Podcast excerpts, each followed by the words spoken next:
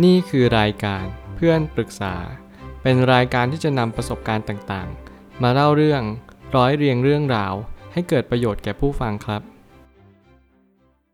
สวัสดีครับผมแอดมินเพจเพื่อนปรึกษาครับ วันนี้ผมอยากจะมาชวนคุยเรื่อง เพจตามใจนักจิตวิทยา โดยครูเมริสายอดมนทบ เมื่อวานผมก็ได้ฟังครูเมย์ได้ให้พูดไลฟ์กับทางเพจอีกเพจหนึ่งและผมรู้สึกว่าเป็นประโยชน์มากๆ จริงๆ ผมได้ติดตามเพจของครูเมย์มาสักพักหนึ่งแล้ว แล้วผมรู้สึกว่าครูเมย์มีความคิดที่ดีมาก คืออย่างน้อยเป็นนักจิตวิทยาของเด็ก ซึ่งเป็นการที่เราจะเรียนรู้ว่าการที่เราจะเป็นนักจิตวิทยาเด็กได้มันก็ไม่ง่าย เพราะว่าหนึ่งเด็กมีการเรียนรู้ เด็กมีความรู้สึกที่เปราะบางมาก ๆ บางครั้ง เราอาจจะมีความรู้สึกว่า เราคิดว่าเด็กอาจจะเรียนรู้ได้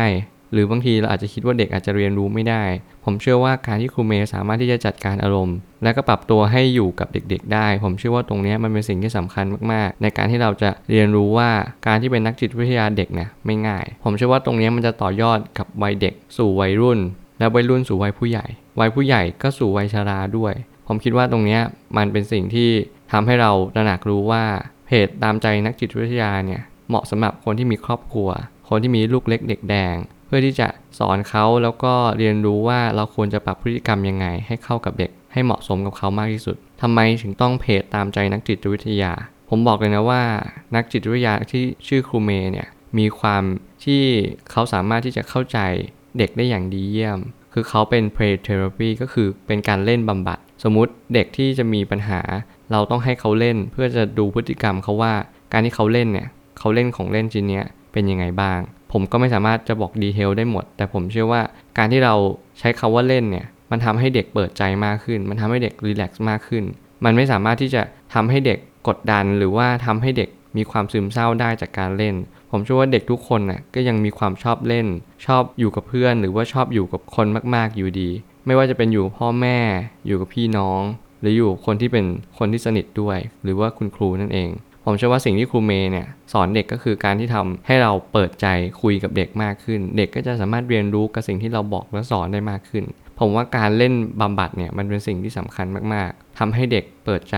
แล้วก็เรียนรู้ที่จะพัฒนาตัวเองมากขึ้นในอนาคต จิตวิทยาเด็กสำคัญแค่ไหนในสังคม ผมคิดว่ามันคือจุดเริ่มต้นเลยดีกว่า ถ้าเกิดเปรียบเด็กก็คงเป็นเหมือนเมล็ด เมล็ดที่แข็งแรง เมล็ดที่มีความสมบูรณ์ มันก็ย่อม เติบโตได้เป็นต้นไม้ที่สมบูรณ์เช่นเดียวกัน ผมเชื่อทุกอย่างอยู่ที่รากอยู่ที่จุดเริ่มต้น ถ้าเกิดสมมติว่าเราไม่สามารถที่จะสอนเด็กให้เรียนรู้ได้ หรือว่าตัวเด็กเองเนี่ยไม่สามารถที่จะเข้าใจสังคมได้ หรือชีวิตของเขาเองได้ มันก็ยากจริงๆ ที่เขาจะพัฒนาเป็นผู้ใหญ่ที่ดีในสังคม เพราะว่าอะไร เพราะว่าการที่เขาเริ่มต้นแบบผิดทาง มันก็ยากจริงๆ ที่เขาจะเป็นเด็กที่สมบูรณ์แบบ สมบูรณ์แบบในที่นี้ก็หมายความว่าเขาสามารถที่จะมีความเรียนรู้ตลอดเวลา เป็นนักเรียนนักศึกษาตลอดชีวิตของเขา การแสวงหาความรู้เป็นสิ่งที่สำคัญมากในวัยเด็ก เขาจะเรียนรู้แบบสมบูรณ์แบบเนี่ย มันก็ต้องเรียนรู้จากวัยเด็กเท่านั้น มันยากจริง ๆ ที่จะทำยังไงให้เด็กคนหนึ่ง สามารถที่จะตระหนักรู้ว่า นี่คือการเรียนรู้ นี่คือการแสวงหาความรู้ และคุณอย่าหยุดที่จะเรียนรู้นะ เพราะว่าการเรียนรู้ไม่ได้อยู่แต่ในห้องเรียน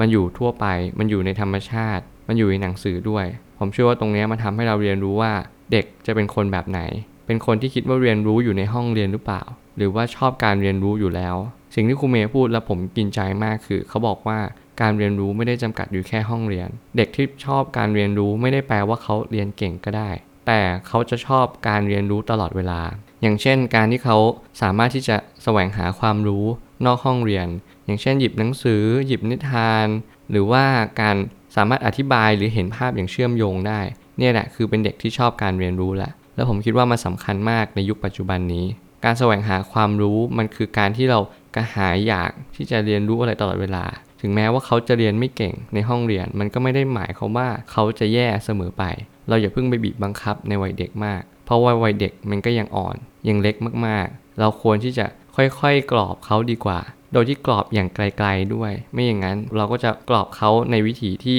แคบเกินไป ก็คล้ายๆ บังคับเกินไป พัฒนาการที่สำคัญคือวัยเด็ก ก็ต้องย้ำอีกทีว่ามันเป็นสิ่งที่สำคัญจริง ๆ เพราะว่าจุดเริ่มต้นที่สุดก็คือวัยเด็กนั่นแหละ ถ้าเกิดสมมติวัยเด็กไม่สามารถที่จะจัดการปัญหา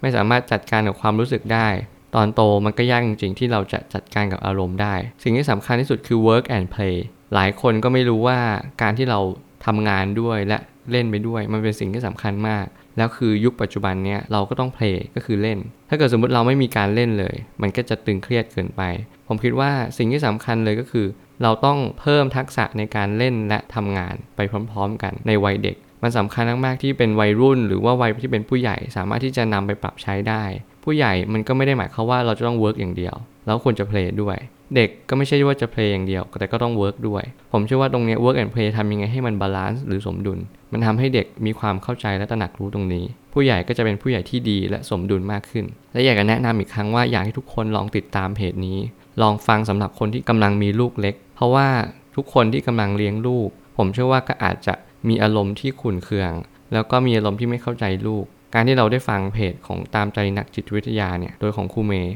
มันทำให้เราเรียนรู้ว่าเด็กเขามีการเรียนรู้พัฒนาการยังไง บางครั้งเขาอาจจะพัฒนาการช้า บางทีเขาอาจจะพัฒนาการเร็ว เราควรจะสอนเขายังไง ในแต่ละจังหวะของชีวิต ผมเชื่อว่าทุกปัญหาย่อมมีทางออกเสมอ ขอบคุณครับ รวมถึงคุณสามารถแชร์ประสบการณ์ ผ่านทาง Facebook Twitter และ YouTube และอย่าลืมติด Hashtag เพื่อนปรึกษาหรือ f r ร e n d Talk ด้วยนะครับ